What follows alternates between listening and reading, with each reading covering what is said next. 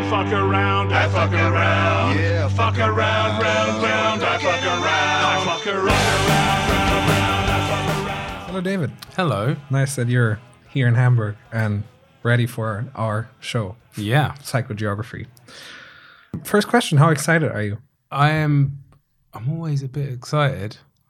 I'm thrilled to be back in Hamburg in your gallery. It's nice to be here, and yeah, I'm looking forward to the show being mm-hmm. open. I think it's going to be a great show.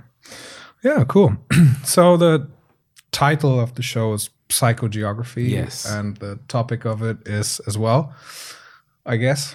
yeah, well, it's actually a topic that I've been thinking about, reading about, and sort of playing with for years since I was at university. yeah, cool. What, how, how did you encounter this very interesting topic? Well, when I was at university, I used to, I was really into making maps um, or even buying old maps and then working on top of them. And, but especially hand drawn maps, like if you're staying with um, people and you don't know the place you're staying, and then when people draw on the back of a piece of paper, like, oh, okay, so this is where the dry cleaners is, this is where there's a good cafe here. And I really love that experience of locating yourself and, and and people drawing maps. This became something that I would sort of started to do myself in my work as as a way of yeah when I was traveling remembering where I was but then those drawings became something I would add to and, and write on and keep notes and um, in a, in a way like this experience that I'm having this week I used to do this a lot. I used to travel a lot more than I do now and I used to love it. I used to love sort of working out of a suitcase and um, the that experience of of making art, whether it's a mural or an exhibition, and drawing a map of the local area. That became a very organic process, and then it sort of evolved into being part of my practice, like the the maps or even portraits that I m- made they had a function because I could actually find my way around. And actually, I did an exhibition. I'm tr- I'm trying to remember the year I did it. Maybe 2016. Mm-hmm. And the show was called "You Are Here." you know when you see a map at a train station and there's an arrow that says "You Are Here," Yeah. and that exhibition was very much. It could have been called psychogeography.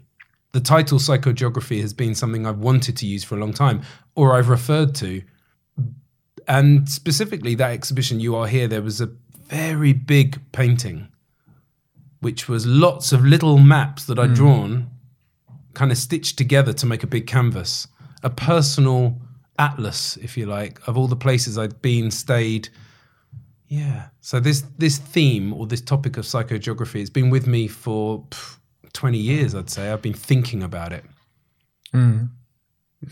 Yeah. So for 20 years, crazy.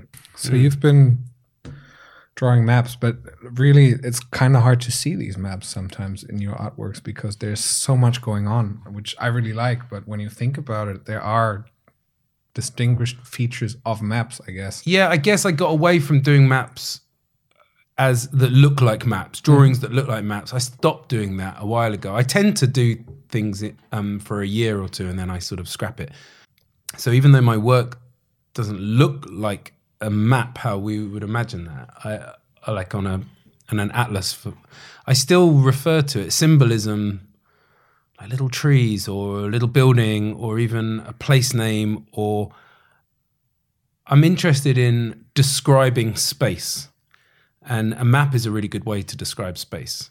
But as we know now, maps, you know, they change. Like if you look at a map on Google Map um, or Waze or any of these things we use on our phone, they can even change. You can change the perspective. You can kind of zoom through it or look over it like a bird's eye view, so it changes. And then obviously a paper map, how we how we grew up with maps. Like that's how I remember car journeys with my dad was like you would have a map and you would be the navigator. This was this is like a prize role as a child for me to be the person in the front seat reading the map. Um, so I'm interested in maps. I'm interested in how maps can be simplified, or you know, uh, uh, you could draw me a map of how to get to the local cafe. That's Yeah. literally two lines on a piece of paper Yeah. and, and I'll understand it. So a map doesn't always have to look like a map. I suppose it's something that I've been interested in for like quite a long time because I'm interested in describing spaces and there's different kinds of spaces that I'm interested in describing. So one space that I'm interested in describing is the mental space, the brain, the hmm. space of your imagination, your dreams, your thoughts, your fantasies, all these things that are going on inside your brain. That is a space that you inhabit. It's somewhere you kind of walk around in, don't you? Your brain is a bit like a museum full of rooms that you can store information in or discover new things and hmm. and it's really fantastical. Like sometimes I have a dream that I can't believe and sometimes I also have anxieties or sadness that overwhelms me. So the brain is it's almost bigger than me. It's which is a, a weird thing to say, but my brain I'm exploring it all the time. I don't really feel like I've reached the corners of my brain, you know? Yeah. In fact, some people say you only use 10% of your brain. Is that? Don't Google that. That's probably true. Probably not. Yeah, let's just say it. Don't Google stuff on a podcast. No, it doesn't help. so the first space that I'm exploring in my work and that I'm navigating or mapping is the mental space. This is for everyone. This is the first space that you inhabit. Um, it's with you all the time. I think of it as a labyrinth. I think of it as a maze. I think of it as a wilderness, a, a, a weird and wonderful place for me to explore. And that is definitely in my work. I think the way I conjure up a picture is never one image. I like mm. there to be things that overlap because thoughts overlap. Yeah. I like things to collide, thoughts collide. I often think about my mental state, especially when I get hyperactive or if I'm not able to focus as much. It's almost as if there's too many apps open on my phone or too many windows open on a computer. And that's how I like to present my artwork. That's for me how I see the world. I don't see the world in one single picture. Um, I see things next to each other. I see things overlapping each other. It's almost a collage in my brain. And sometimes it's something very significant, like picture of someone I love or I miss, and next to it something completely trivial, like oh, I need to buy mayonnaise. So y your brain is able to, and you're you're able to read and and absorb multiple things at the same time. Uh, you can have a song playing in the background while you're thinking about work that you're doing, while you're also missing a loved one, and you know thinking about what you're gonna have for lunch. Yeah. So I think that is a more honest way to create a picture. I'm not an illustrator. I'm not trying to paint a scene. I'm not a landscape painter. I'm not trying to do a, a- render an image. I'm trying to construct a space, a visual space that tells several things at the same time and makes you maybe feel something, even if that is the feeling of thinking. I like that. I like making people think, um, almost as if they're presented with a puzzle or a game that they have to play. Um, if you get an image of something, yeah, you can play with it. and You can go, oh, why did he do this? Or what does that mean? Or what's that character doing? But I think it's also I don't know. I'm I'm I'm not interested in making um, one image of something. It just feels a bit reductive, like a like it's a like I'm. I don't know. I don't know. Yeah, but it's. I mean, in your artwork, there's always a lot going on. you Yes, know? almost too much, maybe. Yeah, but I think that's great because people. Well, I can't speak for people, but for me, for example, when I look at your artworks, I'm always like, I find stuff that I can relate to, or that I have thoughts about, or that I have feelings about. And with it, it gets more and more the more the more you look. I feel like so that's really. I think that's really interesting when you speak about mapping because it kind of feels like we are uh, as a um, viewer you start mapping the artwork a little bit for yourself so you start finding oh there's a flower oh that could be a tree oh that and then you start to fall in love with the artwork or have or, or you hate the artwork or you, you, you at least you um, get feel get a get a certain feeling about the artwork Yes, there's an definitely when I think any bit of artwork you're looking at, even if it's a piece of very conceptual art in a museum made out of neon signs, or you're trying to navigate it. Anyone who enters into a gallery or museum space and they're confronted with a piece of art, you're trying to navigate it. You're trying to read it. You're almost like a detective at the scene of a crime, and you get bits of information: the title, the date, the artist name, the materials that it's made for. These are points of sort of um, context, but I'm yeah, I'm inviting you to in a way locate yourself around in the artwork or in a way get lost in it. Yeah. Um, but give you just enough information that you can find your feet, but not enough that it's obvious what it is. Yeah, exactly. It's really interesting. So, so on the topic of that, because I think there's always artists artists who like to give a lot of information on their artworks, be it via text inside of the artwork or just a very this very big description or text. You don't like to do that, right? So you you kind of just want the people to look at your artwork and find their own way, or is it like that you have a certain way in mind they should look at your artwork? Um, I like to guide people to to give them just enough information. I always write a text to go with an exhibition or a body of work. I'm usually writing while I paint. You know, like a, through a series of months of making work, I write about it because I I think words do things that you know images can't do. If you give someone a sentence or a phrase or a quote, it can give them more information to help them wrestle with the thing you've made. But there should be mystery. There should be this kind of not knowing. There should be this um, secret ingredient that you're not giving them away. So it's a very um, it's a balance between giving an audience just enough. Here's the title. Here's here's some quotes. Here's some information. But now, you, yeah, you need to figure it out. Yeah. Um, I don't want to patronize someone as well. I always think people are cleverer than maybe I. People have. I don't know how to explain it, but I'm always surprised at how well people read things, even if you don't give them information.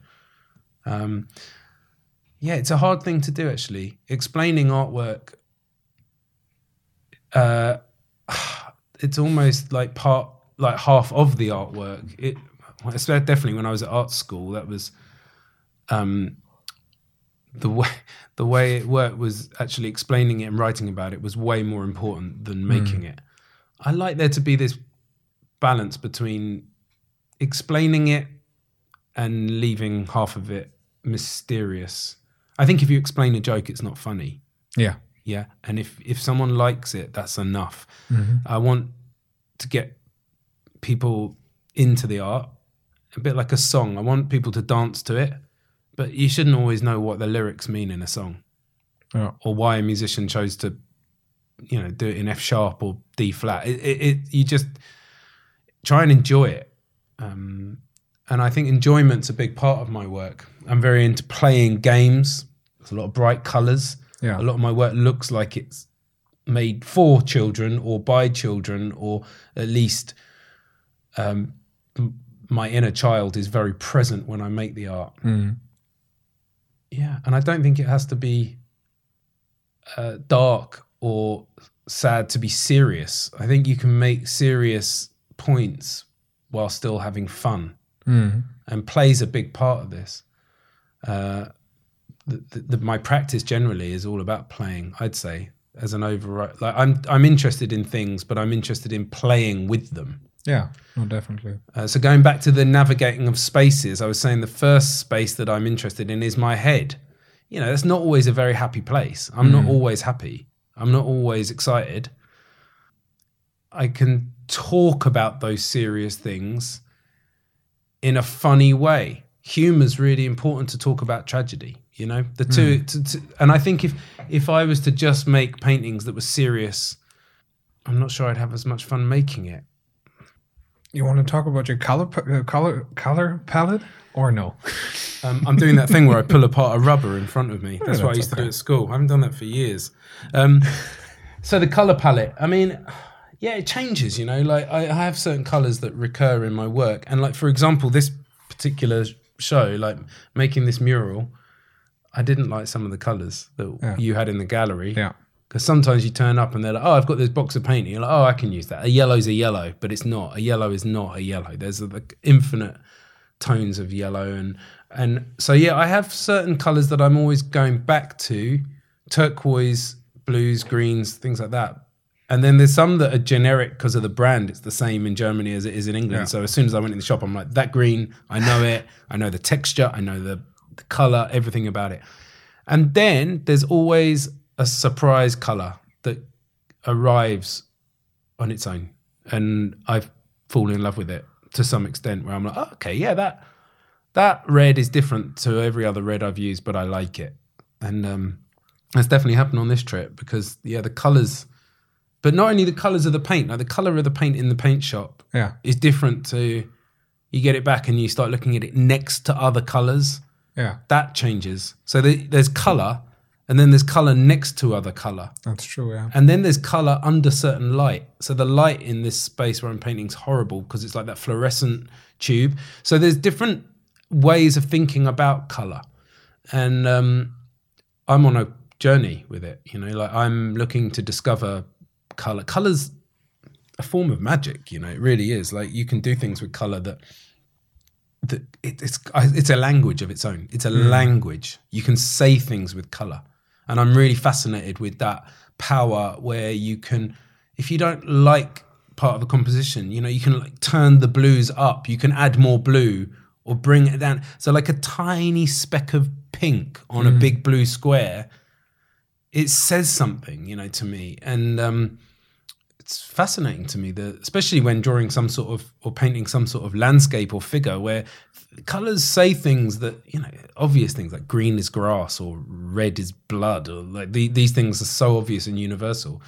A yellow circle is the sun. Like there- there's something universal and so basic and obvious.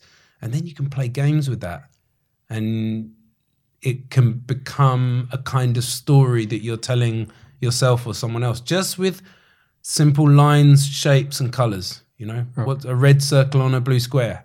That's Mars for me. For me, Yeah. And Mars is relevant because of course, yeah. maybe you know it's the planet we're going to end up on. So there's certain things that cir- circle, squares, and lines in certain colors for me can talk about things um, that maybe I can't talk about. Yeah, that's nice. But also getting back to the playing with it part, I think this is also a big part in your art, right? Like you are a very playful person and the my English is leaving me. Sorry. um yeah, so we are uh we're doing a mural. Well, you're doing a mu- mural right now here. Uh you uh and we're we've uh intertwined it with uh like playing with people. Yeah, well, this Not is a very people, but- very different mural because I've been thinking about doing something like this for a long time, where I create a marble run through the mural. Um, so dropping a small glass ball at the top, it rolls down, and that is something I grew up with. As a kid, I had marble runs, and I had marbles. They were just always present in our house, and I think there's something really nice about this um, way of building a mural that's a kind of construction. It's a kind of a collage because there's there's little bits of cardboard that are supporting the route of the marble, and um, yeah, it's different to just painting a wall. Painting a wall's fun. People like seeing a big painting. When it's on the wall, it's different because it's not for sale. Um, it's bigger than the person standing in front of it. So you can kind of get lost in the work. But this takes it to slightly next sort of um, level with that playfulness and invites people to actually pick up a ball and place it. And one of the fun things about it is it doesn't work perfectly every time. The marbles must be slightly different shaped or size because some marbles go slightly quicker than others and it does fall off. And if it gets from the top to the bottom, there is a sense of success uh, where you have reached the end of the game, which is very interesting for me. That the energy or attitude or something that happens when it, you stop just looking at something and you start playing it. Uh, this can happen in a supermarket, like I was saying earlier. Like you can turn shopping into a game. You can turn anything into a game. And I think turning art into a game is really interesting. Play play is a very big part of my life. It's something I I consider it like a part of my daily experience. You know, I, I like having fun. Is that that sounds obvious, but I don't think enough people play. I think people are too I don't know, maybe too serious or too hung up with getting their job done or something. But um, I have a kid, and that has helped me maybe maintain that because she's so playful. All children are. Children mm. love playing games. And actually, if there's something she doesn't want to do, like brushing her teeth, you just turn it into a game. Hey, Yeah. who can get upstairs the first, you know, or who can do it with one hand on their head? Like you make it a little bit more difficult and make it into a some kind of competition. Not really a competition, but more like it doesn't matter who wins or loses, but we're we're doing this together. That that's really important for me, I think. And that's kind of what happens with art. Doesn't matter who wins or loses, but we're doing this together. There's something about that with storytelling as well, where it's like you're you're it's a it's a two part thing, you know, it's not just spectate I'm yeah, I'm interested in art as a spectator thing, but if you can get people to engage with it, I think it makes it better. And now, how do you make people engage with it? Um, and that's kind of what I'm interested in engagement. And like, one way is to make people laugh. That's an engagement. But to actually get someone to touch it, that's also something you're not really supposed to do in an art environment. Um, I like to bend those rules a little bit. I guess what I'm trying to ask myself is just because you are playing doesn't mean it's not serious. And does play mean being silly? Can you still have fun in an art gallery and still be respectful and not distract the other people from enjoying it? Do you have to be solemn and serious to, for something to be important? I don't think so. No. Uh, there's a nice quote. I think it's Brian Eno who said, uh, "Children understand through play, and adults play through art." So I really like that because it's like quite normal to get a child's attention, get them to understand through play. Right? I'm going to pretend that the spoon is an aeroplane, and that that engages the child with, "Oh yeah, let's eat by flying the aeroplane into my mouth." I think that's what adults do when we're looking at art. We pretend the spoon is an aeroplane when we're looking at abstract painting or listening to jazz. There's something that happens in our brain that's like we suspend reality. We we think outside the box. We bend the rules so that we can engage with it. And I think some people could use with a bit more of that. I mm. think definitely some adults could do with a bit more playfulness to help them engage with the world. People are too serious. I don't trust things that are too serious. Things like law. Law's very serious. The royal family is very serious. The military is very serious. And the news is very serious. I don't know. I think it, um, there's space to be not so serious and still get it. Maybe, I don't know. But that's art. That's not law or monarchy. That's true. Go on. What's your next question, Melvin? Well, the question I also have uh, written down here. Well, we've talked about what it's like being back at Helium Cowboy, um, but there has been a change since you've last been here, and that change uh, has been me. So Yes. we have never worked together before. Uh, not In fact, not not really remotely. We have. remotely, yeah. remotely. But I feel like that doesn't really count because I feel like uh, over this past, it's almost a week now that you've been here. We've got to, gotten to know each other a lot better than we could have over email and Zoom and text. True. How's it been for you, me being in the gallery? It's awesome. I've been sleeping in the gallery. Yeah. By the way, anyone listening to Exactly. this, sleeping and eating, and actually, I haven't really left the gallery other than to go to a local um, burger bar, which we won't advertise on here. no, that's true. Unless they want to sponsor us. No, I've been eating lots of junk food since I was here. Actually, indulging in um, in junk food, which I haven't done for a long time.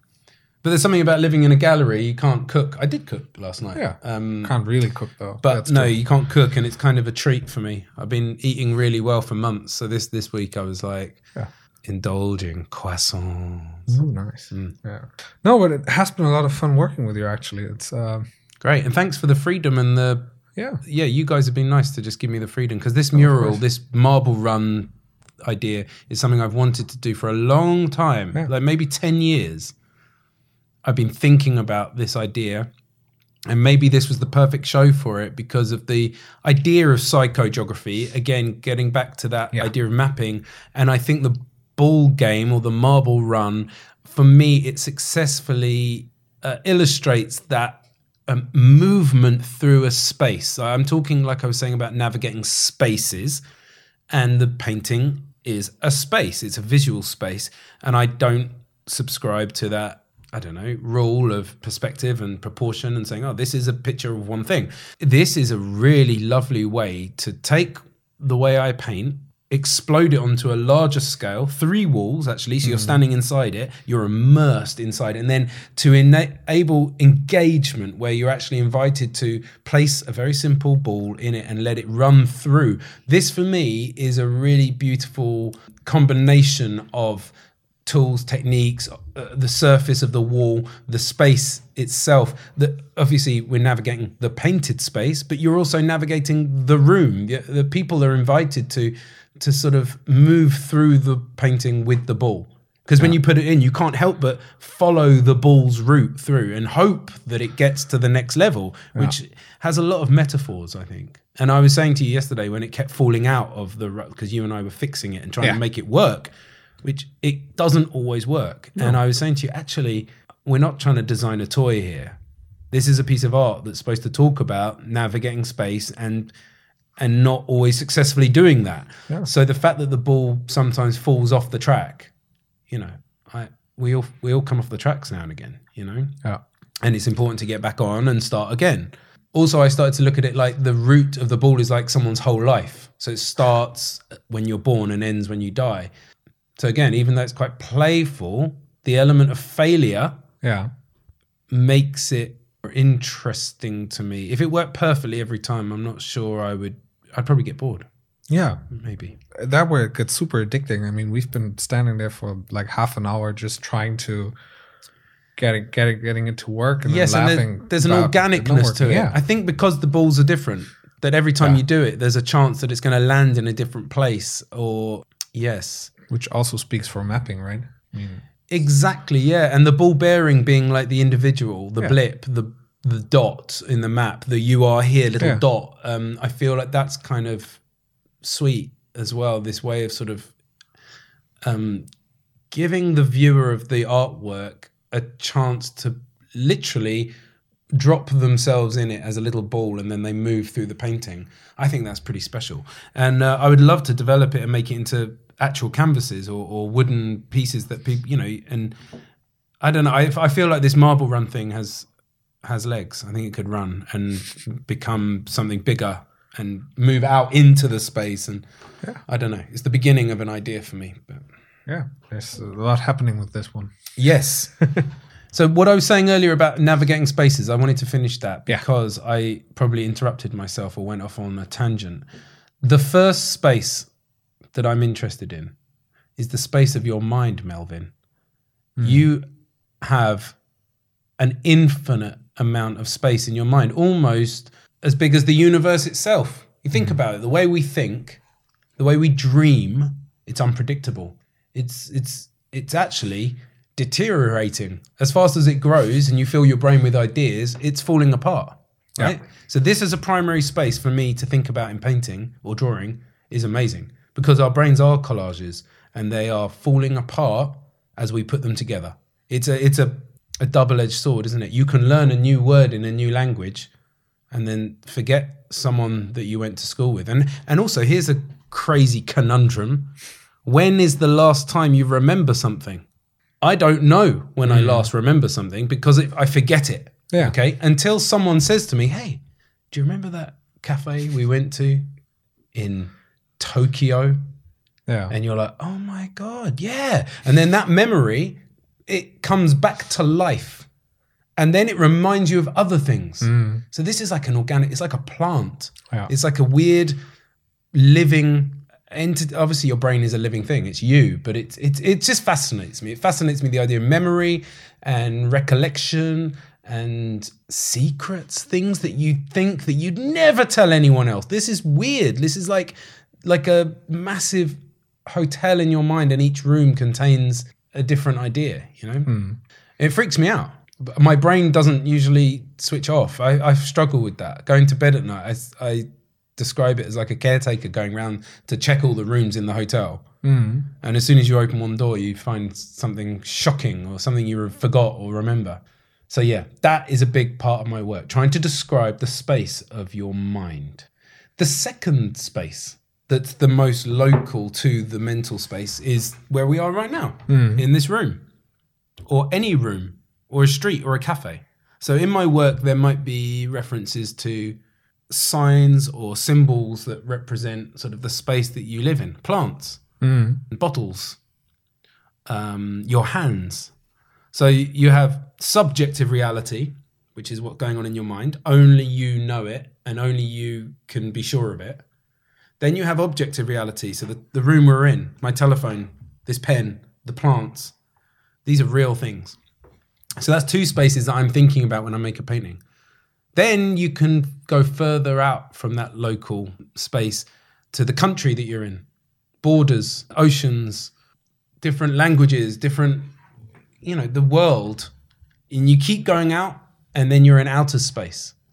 And that's even more crazy because no one can even prove it. I don't even know if it's real. Is it real? Is outer space real? I, I guess so. Is this a video game? Are we under the dome? Is it a flat wall? Who knows? Yeah. Until I go into space, I can't be sure. I heard that space tastes like blackcurrants. Did you hear that? No. Or it smells like it. If you could take your space helmet off in space, apparently space tastes or smells like blackcurrants. What, are- what is that? A blackcurrant. It's like a blackberry. Oh, Blackberry. Ribena. Apparently the cosmos tastes like Ribena. you probably don't have Ribena here, do you? I don't think so. Uh, what would you have? What German blackcurrant drinks are there? Vimto? Do you've got Vimto? no. These are famous British um, English drinks. Yeah, I mean, we lost all that, I guess, through Brexit. Brexit. Huh? Oh, I wonder if you lost. Did you ever have Ribena? I don't know. That's the that's the choice uh, blackcurrant drink in England. And that's how space tastes. This isn't much of a tangent, is it? yeah, apparently space. apparently the the cosmos, Yeah. the universe, space, nothingness yeah. tastes like blackcurrants. Google it. That's what I heard. I All right. mean, where, where did you hear that? I don't know where I heard it. I don't know where I heard it. At a party somewhere. Ah. The last space, which I want to, because you can tell I'm trying to get something off my chest here. The last space, which is a relatively new space, is the internet. Go on, have you found out something there? In 2009, astronomers were able to identify a chemical called ethyl formate uh, in a baked dust cloud at the center of the Milky Way. Ethyl formate happens to be responsible for the flavor of raspberries. Also, it also smells like rum. Thank you. Space tastes like raspberries. There we go, guys. I told you there's a dust cloud at the That's- big center of the galaxy that tastes like raspberries. That's crazy. Okay, raspberries, maybe not blackberries. Yeah, still. Okay. I'm glad I got that right. I thought I'd just imagine that. So, so while we're on a weird topic, would you ever want to go to space? Yes, I want to Yeah? go to space. Okay. A hundred percent. I would love space, and I think, oh my god, can you imagine being Yeah. in zero gravity? That would be really cool. Just yeah. the things that you see astronauts doing when you're like flicking a bit of water into your mouth and Yeah, that- playing with uh, anything would be fun. anything would be fun in space. Like, give me a paperclip. I mean, I would have the best time, but maybe just for like 24 hours. Yeah. I want enough time that I don't have to sleep because I don't think sleep would be very good in space. I want to eat some food, some space food, Yeah. raspberry flavored space dust. I want to have some fun with my mates. Yeah. And then I want to come back and get to work. I don't want to live up there. I don't want to go and live on Mars. I love Earth. I love it. It's amazing, miraculous. Yeah, of course. Just far enough away from the sun that we don't get burned, just close enough that we get warm.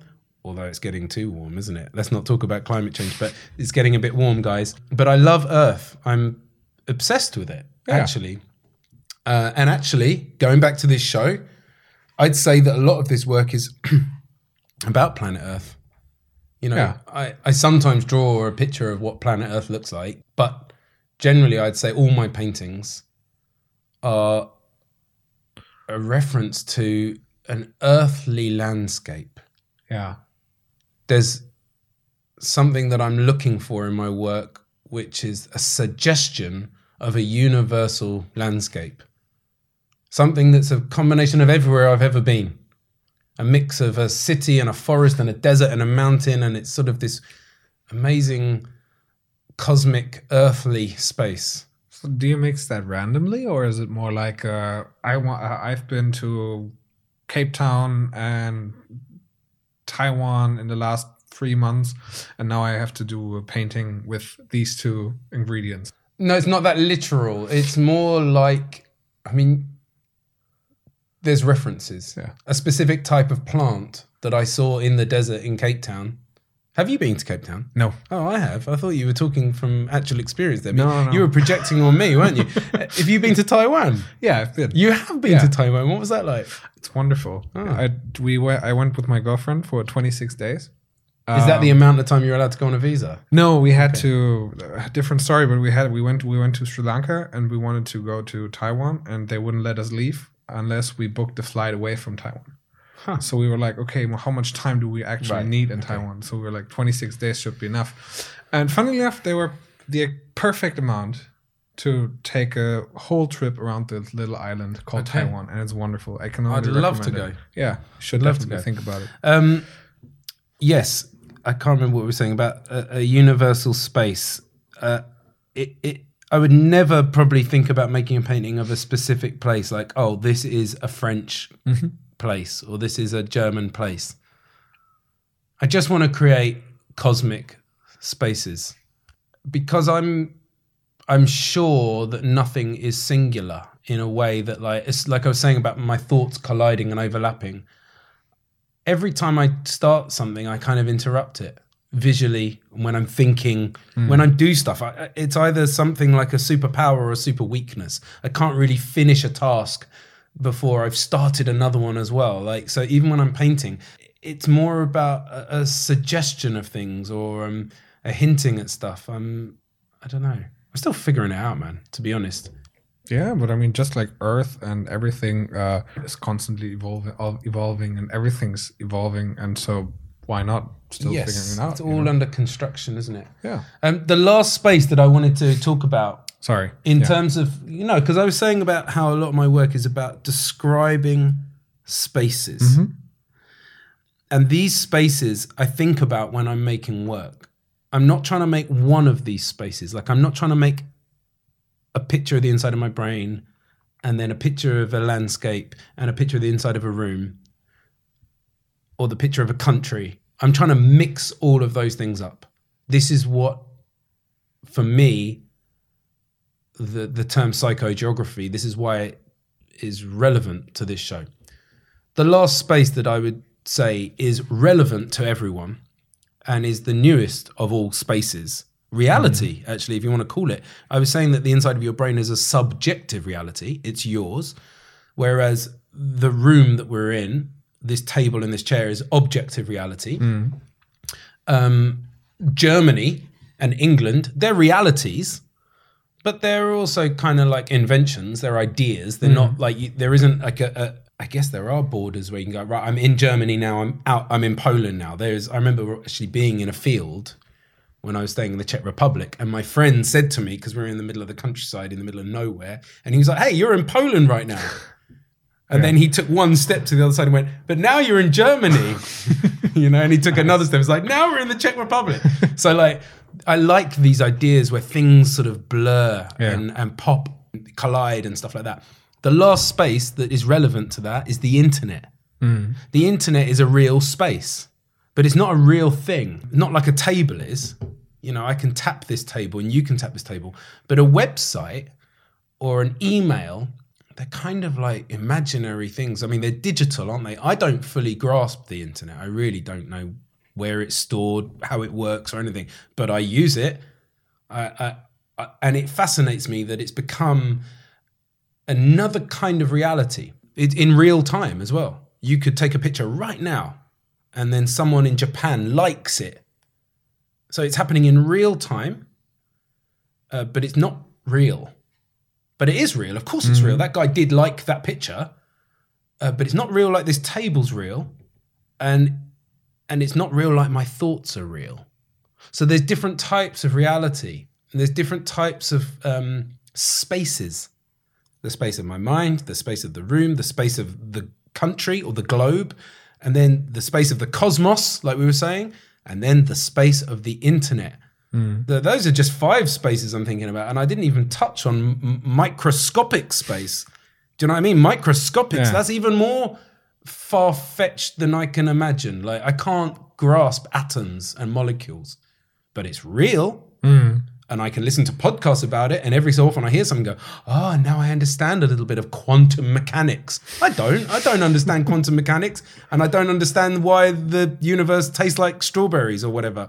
But these things are real, and not only that, I am molecular space. I am atomic space, and I'm in a cosmic space, and I'm thinking thoughts. So these spaces that I'm talking about, this is why. God, it took me a long time to get to this point, but the reason my work looks the way it does is because when I paint a picture, I'm thinking about uh, the borders of a country and all the problems that comes with. I'm talking about the borders of my body, the the the borders or the spaces of my dreams, and then I'm also thinking about the table and chairs in this room, and you with microphone in front of you. I'm thinking about all of these things at the same time. Uh, that's why it's confusing, and that's why maybe psychogeography is a good way to help me talk about it or talk or describe it. Because psychogeography is about the emotional or the psychological reaction to a geographical space so it's a, it's in a way it's about mixing those spaces hmm. what happens in your brain but also in your when you feel because where do you feel when you feel something hmm. where where does it exist that feeling I guess in your chest, right? in your chest. Well, that's interesting because why do we? Well, because of our heart. We feel in our heart. but we shouldn't feel. It that doesn't make sense. it doesn't doesn't it doesn't make sense, but we, but it's true. Yeah. But also your gut, your st- Yeah. I feel it in my gut. Like Yeah. when you feel something is going to go wrong. Oh, I feel it in my gut. I think this is fascinating. Where do feelings live in a way?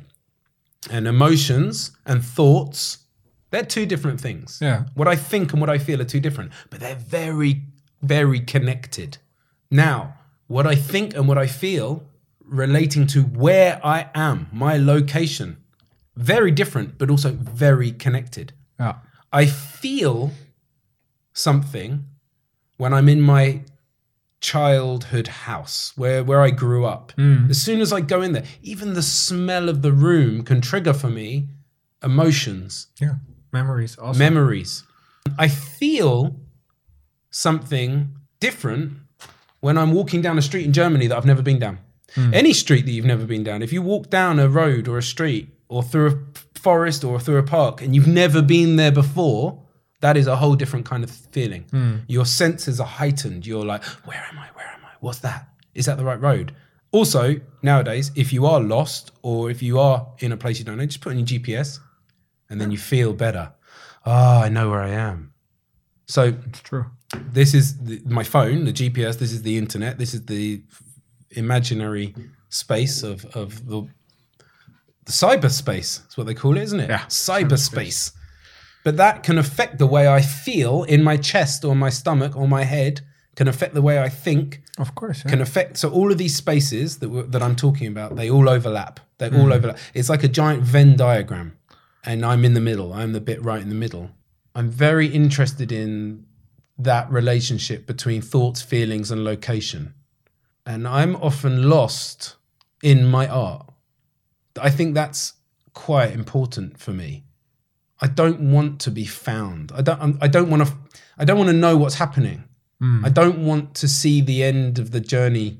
I don't want to know how it ends. You know. Often when I make a painting, I actually feel a bit sad when it's over. That's weird. Mm. Don't get me wrong. If I sell it, I feel happy because Yeah. I've made money. But that's a whole different quest. Making money is a whole different quest to making art.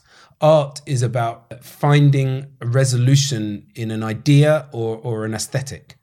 So, aha, the painting is finished. I have achieved what I set out to do. It was a struggle to get there, but I got there in the end. Hmm. That is the way I think about making a painting. It's not design. I don't know what it's going to look like at the beginning. I might do a few sketches, but ultimately, when I'm doing it, I make decisions and I change my mind and I go down this route and I get lost and I struggle with it. I battle and I keep remnants of those struggles. I hmm. like to keep, like in the mural I showed you this morning, the guy had legs and I painted out his legs. Yeah. So now it looks like he's in water. This wasn't a design. This was because I didn't like his legs.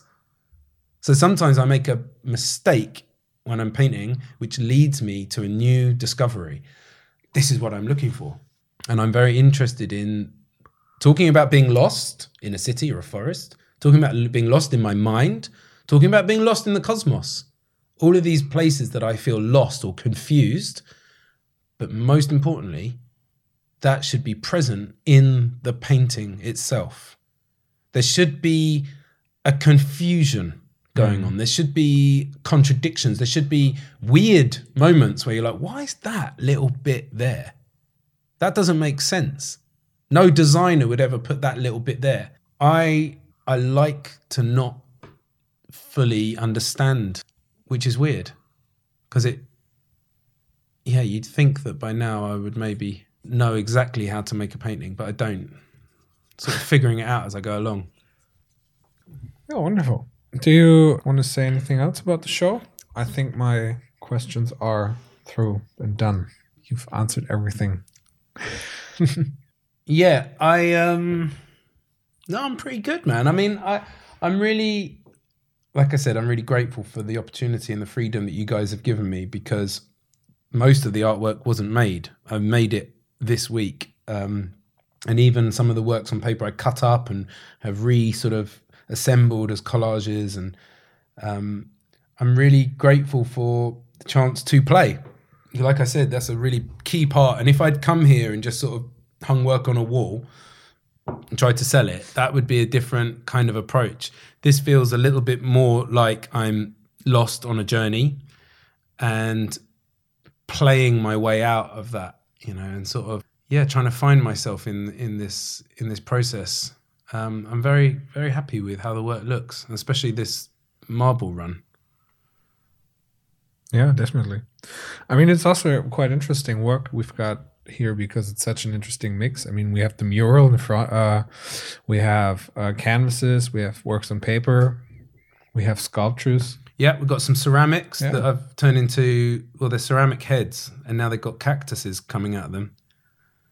And the three canvases that I bought with me, I'm really into those. And it's interesting that a lot of them, I guess, a lot of my work resembles a board game.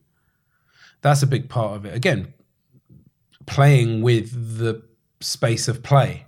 Yeah, So looking at snakes and ladders or chess or backgammon, I really love these games. Like I'm not making that up. Like I grew up playing backgammon, especially my dad and I would play backgammon. I like the rolling of the dice. I like the simplicity of it and the childlike nature of how to move through a space, a board, wood, or or, or even my backgammon board is made from like baize. You know, like the stuff from a snooker table. There's something about these materials there's something about the colors there's something about the patterns and the rhythm and the beginning and the end and the winning and the losing and then you lose and you're like right let's play again but this time i'm concentrating you know? Uh, it, it- i grew up with that. Um, and i do feel a bit like it's a lost language a bit. Maybe i'm just saying that because i'm old now. Maybe kids are still playing snakes and ladders. I mean my daughter's three and a half and she does still play with jigsaws, for example, or dominoes. Like there's things that are universal, but computers and iPads and shit like that has really taken over. And Candy Crush and these sort of these games are it uses a different part of your brain. I think. yeah. But you Um, can also like play backgammon and chess and everything. You can play it on your phone, but You you, lose so much by by not having the material in your hand. By exactly. not, you know, there's so much you lose through a screen. Well, that's interesting because now AI can make paintings. Yeah, and write stories and make music, but it loses something, doesn't it? Mm. And there's something about what I do with ceramics, painting, drawing, painting a mural, marble run, bits of wood. There's something about that that is quite nostalgic or, or handmade analog stuff that maybe without even realizing it, I'm part of a. Well, I do realize it, but maybe it's more significant than I realize that I was part of the generation who were the last to know what it was like before the internet. When the internet happened, I remember when the internet was just like three websites and you used it for speaking to a stranger on on a chat thing and then you got bored and went outside and climbed a tree. Like I was think I was let's think now, I must have been like 14 or 15 when I first used uh, Google didn't exist. It was a thing called AltaVista. And Yeah. my friend and I got bored within 20 minutes and went outside and, you know, climbed a tree. So, like, I was the prime generation to discover it because by the time I was 18 or 19, I got my first email address. And at university, it was part of the way of learning, mm-hmm. Googling stuff to find out. But I still had to it wasn't a choice. At university, for example, we still had to take photographs with slides. You know, slides? No. So it's like a photograph, but it's like a little square and you hold it up to the light. Ah, okay, yeah. Yeah, the resolution's better. So when we were at university, you had to take documentation with slides. Digital photography didn't exist yet. Yeah. And I remember when I finished university, I got my first digital camera. It was eight mega, megapixels, which Yeah. is nothing. My phone's twice as big as that now. Uh, Uh, maybe that's part of the reason I'm so into drawing and painting is because I grew up drawing and painting, and definitely this love or appreciation for board games and maps. These are all nostalgic things. Maps don't really they exist, but no one really uses them. We just get frustrated when our phones run out of battery. Um, board games, I really like them. I was in a flea market two days ago, and I was like looking for snakes and ladders. Yeah. You know, snakes and ladders is like nearly three thousand years old. no, I didn't know that. So yeah, I'm interested in these sort of nostalgic ways of uh, navigating and locating ourselves in our in our lives. Nice. Yeah. All right. So we are very excited to hear what you guys think of psychogeography coming April 28th.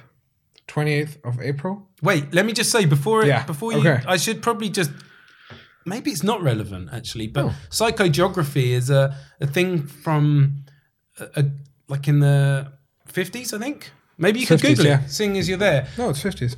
uh, Guy Debord. I was going to include a, a, a quote by him. He was part of the Situationists, I think. Yeah. So art history, in terms of art history, psychogeography is a thing that artists used to use almost as like a political, anarchistic. Like they would go into a street and they would change something. They would turn all the cars on their side. Or I remember about ten years ago, I did a series of drawings mm-hmm.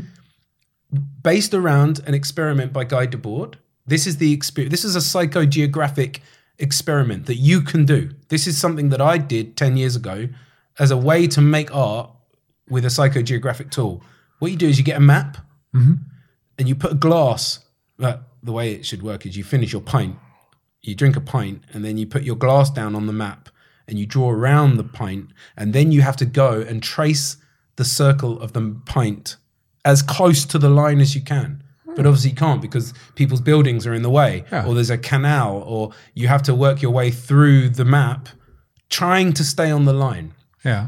If it was in the middle of a field or a forest, you could, unless there was a tree there, right? So it was about reading the land, working with obstacles. And then what do you find on the way? Do you take photographs? Do you write notes? Do you find objects in the street? And I did this in a few cities. I did it in Prague. I did it in Amsterdam. I was very interested in sort of mapping, but alternative ways of mapping or using a map and then sort of twisting it to create a journey. And from the journey, I would create artifacts or objects or recordings, which would then, at the very end, I would make a piece of art.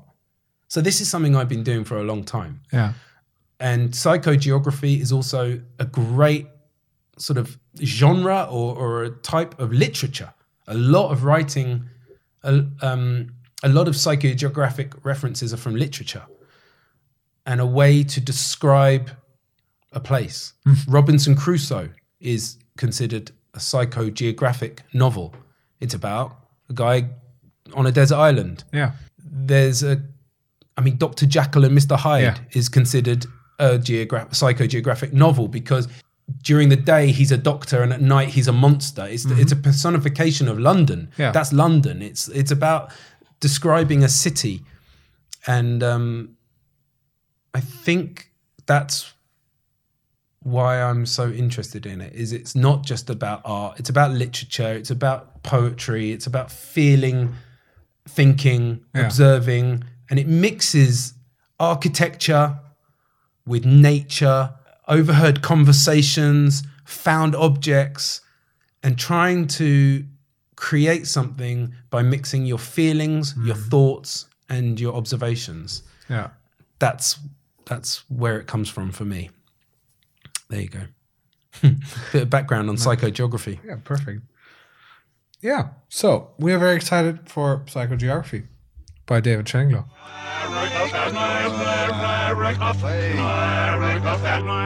Hey.